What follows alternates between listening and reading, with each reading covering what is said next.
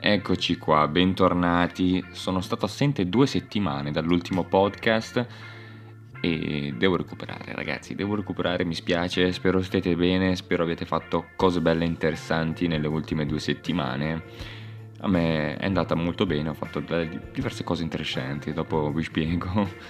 Iniziamo con gli eventi della giornata. È successo di tutto e di più l'1 ottobre nel mondo. Per esempio, nel 331 a.C. Alessandro Magno sconfigge Dario III di Persia nella battaglia di Gaugamela, detta anche battaglia di Arbela.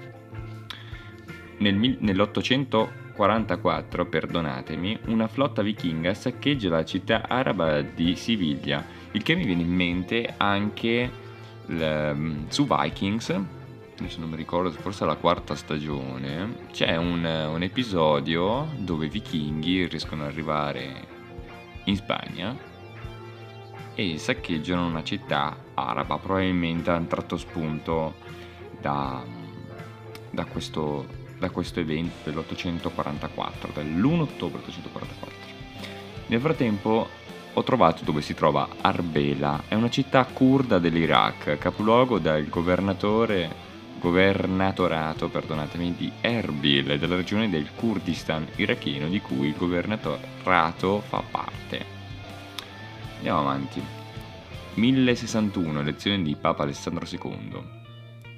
1774 viene costituita dal re di Sardegna Vittorio Amedio III la legione delle truppe leggere, corpo militare del quale discende direttamente la Guardia di Finanza. Pensa un po', figa, quanto è nata prima. Nel 1795 il Belgio viene conquistato dalla, dalla Francia. Nel 1869 l'Austria emette la prima cartolina postale. Interessante, eh? Nel 1880 Thomas Edison apre la prima fabbrica di lampadine. Anche questo è interessante, ragazzi. 1888 viene ricevuta la seconda lettera da parte di Jack lo Squartatore. Io spero abbiate visto il film con Johnny Depp che si intitola proprio La vera storia di Jack lo Squartatore.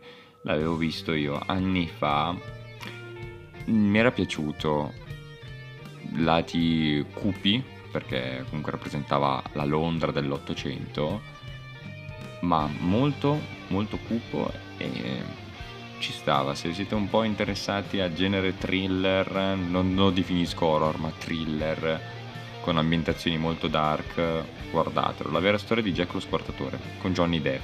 Molto bello. Poi, proseguendo, nel 1891 in California viene inaugurata l'Università di Stanford. Nel 1898 lo zar Nicola II espelle gli ebrei delle principali città russe. Nel 1928 l'Unione Sovietica introduce il piano quinquennale, significa che è uno strumento, il piano quinquennale è uno strumento di politica economica utilizzata nei regimi d'economia pianificata, ovvero nei paesi socialisti dove inizia, l'iniziativa economica è in larga parte gestita da enti pubblici. Un piano quinquennale individua determinati obiettivi da raggiungere in un periodo di 5 anni. Perdonate l'italiano oggi, non carbura, non carbura. Proseguiamo. Nel 1931 George Washington Bridge collega New Jersey e New York. Nel 1936 Francisco Franco viene nominato della, capo della Junta Tecnica dell'Estado, ossia l'esecutivo del comando del cosiddetto governo di Burgos, l'alternativa nazionalista al legittimo governo della Repubblica Spagnola. Nel 1943, seconda guerra mondiale, Napoli viene liberata dagli alleati che instaurano un'amministrazione militare. Nel 1946 i principali esponenti del nazismo vengono condannati al processo di Norimberga. Nel 1958 la NASA viene creata per sostituire la NACA. La NACA era l'ente, l'agenzia diciamo, che c'era prima della NASA e il suo compito era di fare ricerche in ambito aeronautico. Quindi da aerei sono passati agli Space Shuttle. Che figata, ragazzi. Nel 1960 la Nigeria ottiene l'indipendenza dal Regno Unito. Nel 1969 il Concorde infrange la barriera del suono per la prima volta. Il Concorde era un aereo da trasporto supersonico e mi sembra che era l'aereo che ha avuto un, incidente che ha fatto molta, molta notizia appunto perché era un aereo velocissimo da trasporto. Porca vacca, ma era anche figo, sto guardando l'immagine, mica male, cioè sembra, immaginatevi un caccia militare però per trasportare persone, una roba fantastica. 1971 il Walt Disney World Resort apre ad Orlando in Florida. 1975 Muhammad Ali batte Joe Fraser in un incontro di pugilato disputato a Manila. Nel 1976 in Italia per l'ultima volta si avvia l'anno scolastico in questo giorno. Nel 1979 gli Stati Uniti restituiscono la sovranità sul canale di Panama a Panama. Nel 1985 le forze aeree israeliane bombardano il quartier generale dell'Olp a Tunisi. L'OLP, l'Organizzazione per la Liberazione della Palestina, è un'organizzazione politica e terroristica palestinese, considerata dalla Lega Araba a partire dal 1974 la legittima, la legittima rappresentante del popolo palestinese. Nel 1998 Vladimir Putin diventa un membro permanente del Consiglio di sicurezza della Federazione russa. Nel 2005 un attacco terroristico a Bali uccide 19 persone. Nel 2009 un violento nubifragio colpisce la Sicilia nel 2017 il referendum sull'indipendenza della Catalogna. Avviene un attentato a Las Vegas e in Germania entra in vigore la legge che consente il matrimonio tra persone dello stesso sesso. Il primo matrimonio viene celebrato tra Bodo Mende e Karl Kreile. Ecco, queste erano le notizie della giornata che sono successe nel mondo l'1 ottobre. Vi racconto oggi, voglio che questo podcast sia un vlog è successo qualche settimana fa questo evento, ma vi racconto lo stesso, comunque è sempre bello raccontare. Allora, come sapete io ho la passione di andare in montagna, è una passione che sto coltivando con, con la mia ragazza e abbiamo deciso di andare in montagna, andare al lago della Malgina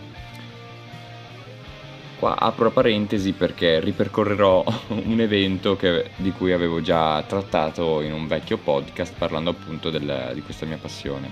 Chiuso parentesi. Il tutto è iniziato spostandoci alla mattina presto, adesso con eh, l'alba che arriva sempre un po' più tardi. Avevo messo la sveglia alle 5 per fare un'escursione e sembrava molto figo perché sembra quasi prepararsi ad andare non in un viaggio ma comunque a fare qualcosa di importante quindi sveglia presto è uscito presto di casa. Ci siamo diretti poi nel punto in cui dovevamo salire prendere il sentiero. Il lago della Malgina il sentiero lo prendi da Valbondione nella Valseriana è in provincia di Bergamo ed è proprio alle pendici delle Alpi Orobie, tra cui il Coca e poi c'è il rifugio Curò col lago Barbellino artificiale, perché poi il lago naturale devi prendere il sentiero e in un'ora e mezza dal lago Barbellino artificiale arrivi a quello naturale. Iniziamo questa nostra camminata salita già dalle quanto c'è? alle sette e mezza saremo partiti da Valbondione, sette e mezza, otto meno venti e ci vogliono tre ore per arrivare al rifugio Curò. Al rifugio Curò, come già mi avevo parlato, doveva esserci una spada incastonata nella roccia che io la volta scorsa raccontandovi non ho trovato. Mi sono fatto tre ore di camminate per non trovare questa spada e per poi scoprire che si trovava dietro a una cappelletta molto nascosta secondo me, se non prendevi il sentiero che portava poi nelle montagne, nei, nei passi successivi, non, la, non l'avrei vista, cioè è assurdo. Ma questa volta, sapendo che poi saremmo dovuti andare oltre il lago artificiale, ci siamo passati davanti, allora ho approfittato, ho detto ma sì, cazzo, facciamoci questa fotografia finalmente. Sono dovuto tornare una seconda volta per una foto alla spada, che è molto molto bella, è molto suggestiva io mi aspettavo una spada un po' più gigante, però comunque fa molto effetto vedere questa spada incastonata nella roccia davanti a un lago. Che poi il lago, anche se artificiale, ma è bellissimo, è bellissimo, fa tutto effetto poi con le luci, le montagne, il lago azzurro, una cosa meravigliosa. Bene, dopo tre ore di camminata, diciamo che la salita non è mai così lunga quanto la discesa almeno in quel percorso è già la seconda volta che avverto questa sensazione. Tre ore per la salita, ehm, su carta c'è scritto tre ore, ma noi siamo riusciti a impiegarci due ore e mezza. Abbiamo corso un pochino in salita, ma da un lato dovevamo rallentare perché poi ci sono stati degli avvenimenti successivi che poi vi racconto. Arrivati su al rifugio con mezz'ora di, eh, di anticipo, roba fighissima, eravamo in piena tabella di marcia, proseguiamo per arrivare in teoria al pizzo del diavolo. Noi proseguiamo, camminiamo, camminiamo, camminiamo, prendendo la direzione del rifugio Barbellino sul lago naturale. A una certa non vediamo indicazioni per arrivare al pizzo del diavolo della Malgina, ma vediamo indicazioni del lago della Malgina erano già 4 ore di camminata che stavamo facendo. Saliamo, quindi non sapevamo cosa aspettarci. Noi avevamo letto indicazioni che in 5 ore ce l'avremmo fatta partendo da Valbondione, ma a questo punto le indicazioni erano un po' errate. Ce ne siamo accorti proprio in quel momento e poi avremo la conferma successiva perché una volta preso il sentiero per il lago della Malgina vi posso assicurare che è un sentiero che mi è piaciuto molto. Non mi è sembrato uno di quei sentieri molto turistici, cioè non è un sentiero che fanno molti, ma non per quello dico che mi è piaciuto, ma mi è piaciuto perché ha avuto diversi passaggi. Allora, prima di tutto è tutto roccioso, tutto roccioso. E ci sono alcuni passaggi su alcuni ponticelli che passano sopra a dei piccoli torrenti, torrenti ruscelli, mettiamo ruscelli, però non, ruscello è un po' riduttivo secondo me, era un, tra un torrente e un ruscello, quindi diciamo ruscello o diciamo torrente, decidete voi. Quindi i passaggi continuano a salire, ma ci sono delle piccole scalate, dico proprio piccole perché comunque devi, comunque devi aiutarti con le mani, ma non è qualcosa di impossibile. E proseguendo proseguendo tutta, su un pochino tutta la cresta, la croce, la cresta della montagna, cammini, cammini, cammini e arrivi a questo lago.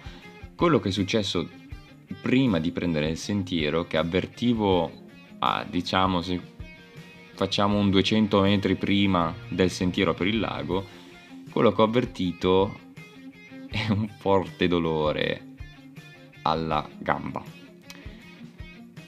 era la gamba destra, mi sembrava quasi che la gamba si volesse staccare, talmente mi faceva male.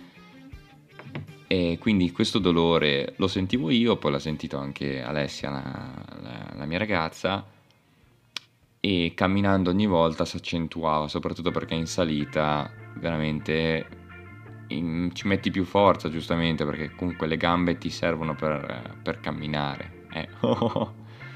Genio. Va bene il dolore si è fatto sentire molto di più man mano che arrivavamo al lago. E, ehm, diciamo che poi gli ultimi tratti sembrava quasi che mi stessi trascinando, quindi ringrazio la mia ragazza che mi ha aspettato, ma ha supportato e aiutato a arrivare alla fine perché io non volevo mollare un cazzo, non volevo mollare, volevo arrivare almeno alla meta del lago. Non saremmo arrivati poi al pizzo del diavolo della Malgina perché abbiamo poi scoperto che era veramente, veramente lontano. Contate che sono circa 3000 metri di altezza, erano 2,9, quindi 2,9 qualcosa, quindi circa 3000 metri. E ehm, per fonti poi, per aver domandato, abbiamo scoperto che dal lago della Malgina ci volevano altre due ore per arrivare al pizzo del diavolo della Malgina. Quindi in totale, avendoci messo soltanto 5 ore per arrivare al lago, aggiungendone 2 era un viaggio di 7 ore. È una cosa che bisogna organizzare un po' diversamente se si hanno delle escursioni così lunghe. Sta di fatto che con molta fatica, molta molta fatica, siamo arrivati al lago della Malgina e ci siamo riposati. Un'ora e non di più. Perché poi dovevamo ripartire perché dovevamo calcolare la discesa, il, il tramonto il, sì, il fatto che la luce nonostante comunque era settembre, vabbè, hai il tramonto che si, aggirava intorno alle sette e mezza, 8 meno 20, adesso questo non ricordo, quindi la luce c'era, non è che non c'era, però comunque la strada è lunga e non essendo forniti di, di torce comunque non, eh, era meglio comunque scendere con la luce ancora visibile. Bene, arriviamo su con molta fatica, il lago fantastico è stato fantastico. Ho pubblicato delle fotografie sul mio account Instagram, chiocciolaranda-basso ufficiale. Andatela a vedere se volete perché sono veramente uscite delle foto bellissime, bellissime. E la cosa che è saltata subito all'occhio è il fatto che era un posto silenzioso. Immaginatevi proprio di, di avere la quiete più totale. Essere immersi in un, in un panorama che sembra quasi che non viva, ne- cioè nel senso sembra quasi che non ci sia passato nessuno, sembra quasi che tu sei lì e vivi un posto che non ha mai visto qualcuno. È una sensazione assurda. Perché sì, qual- qualcuno l'abbiamo incontrato lungo il sentiero, ma sostanzialmente quando siamo arrivati su, al lago eravamo soli. Ed è stato bellissimo. È stato bellissimo veramente.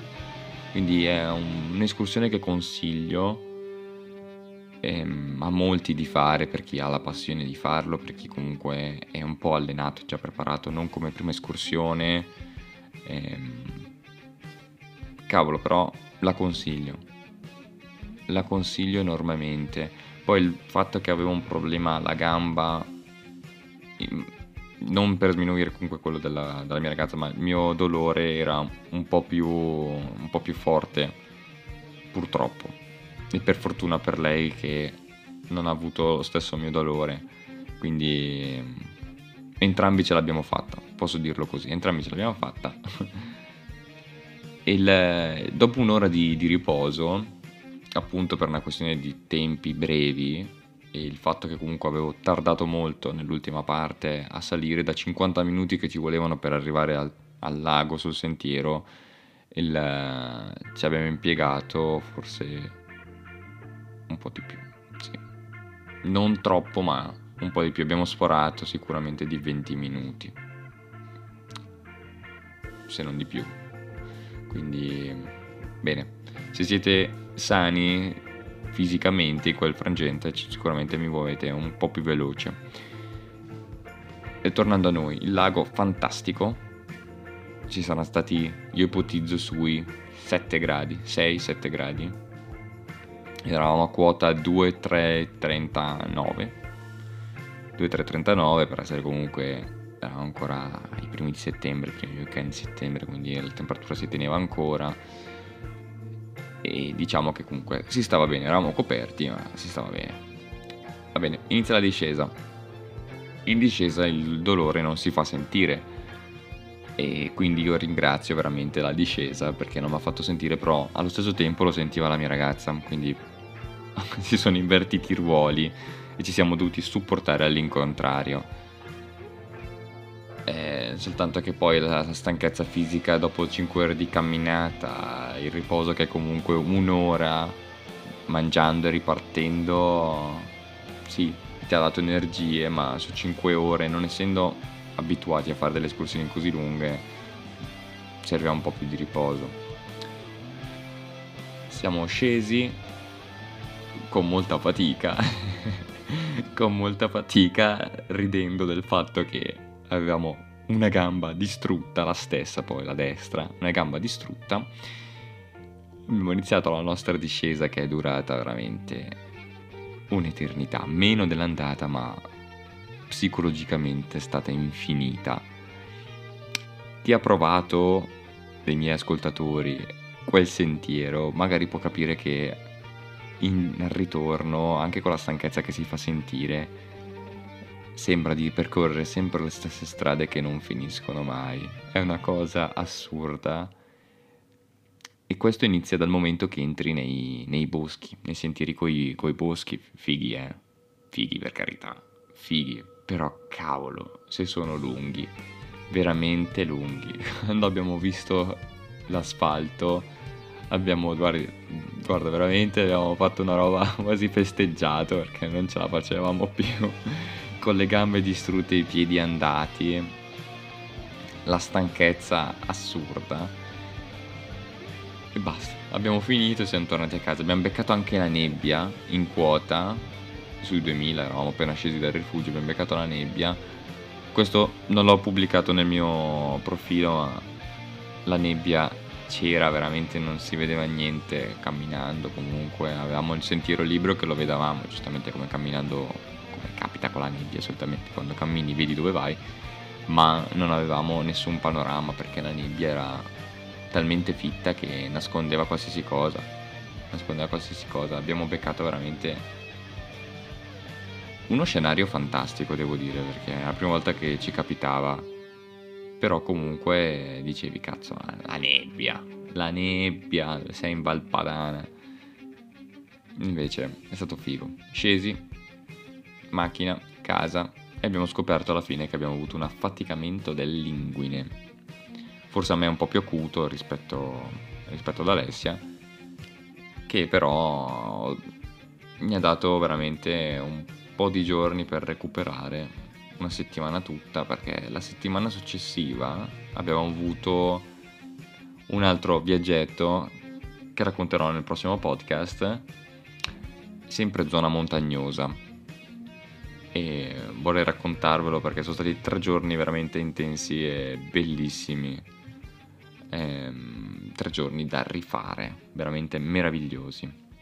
E questo affaticamento me lo sono portato avanti Tant'è che oggi provando a strecciare un pochino, a fare qualche esercizio a, qua a casa, eh, non sentivo particolarmente il tiraggio della, del quadricipite, dell'inguine, perché poi il dolore mi arrivava anche al gluteo, non sentivo particolarmente quel dolore, però sento ancora che i muscoli devono reagire in maniera ancora diversa, devono ancora recuperare da, da questo mio infortunio.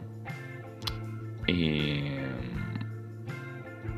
a parte questo, dico che è stata un'escursione veramente fantastica. Non dico che la rifarei, viste le 5 ore, però la consiglierei per, quella, per quelle persone che vogliono diversificare, cambiare.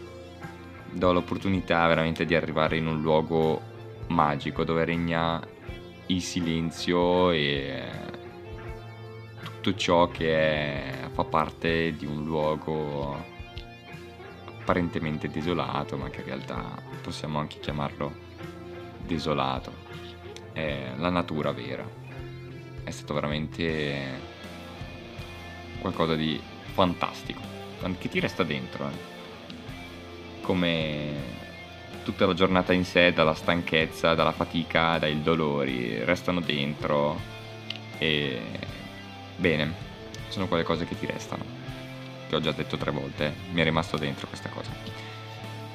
Bene, ho voluto raccontarvi questa mia esperienza in montagna, felice anche di aver visto quella, quella spada, porca vacca, finalmente, finalmente. E rinnovo il consiglio di arrivare a fare l'escursione al lago Barbellino col rifugio Curò perché vi lascia veramente un, un panorama alle spalle della valle di Valbondione che è incredibile, vedrete poi il Coca, il re delle rovie salendo e passate veramente dai paesaggi da boschi sempre rocciosi a parti soltanto a pareti rocciosi e consiglio veramente tanto, tanto, tanto le escursioni in Valbondione. Consiglio. Sembra che sto facendo pubblicità sponsor, ma in realtà non è così perché vi consiglio realmente di intraprendere un'escursione in montagna. Mettete alla prova anche, anche voi stessi, scusatemi. Mettete alla prova anche voi stessi e vedete dove potete arrivare. Noi ci sentiamo al prossimo podcast. Se volete seguirmi su Instagram mi trovate con chiocciola randa-basso ufficiale ho aggiornato l'immagine del profilo, in questo momento sono io con un pantalone giallo, tutto da neve, pantalone giallo e dietro le montagne, quello che il panorama sembrava fosse norvegese, in realtà era italiano. Vi racconterò veramente una, un'esperienza fantastica, uno scenario meraviglioso. Ci sentiamo al prossimo podcast. Ciao, un abbraccio, buona serata.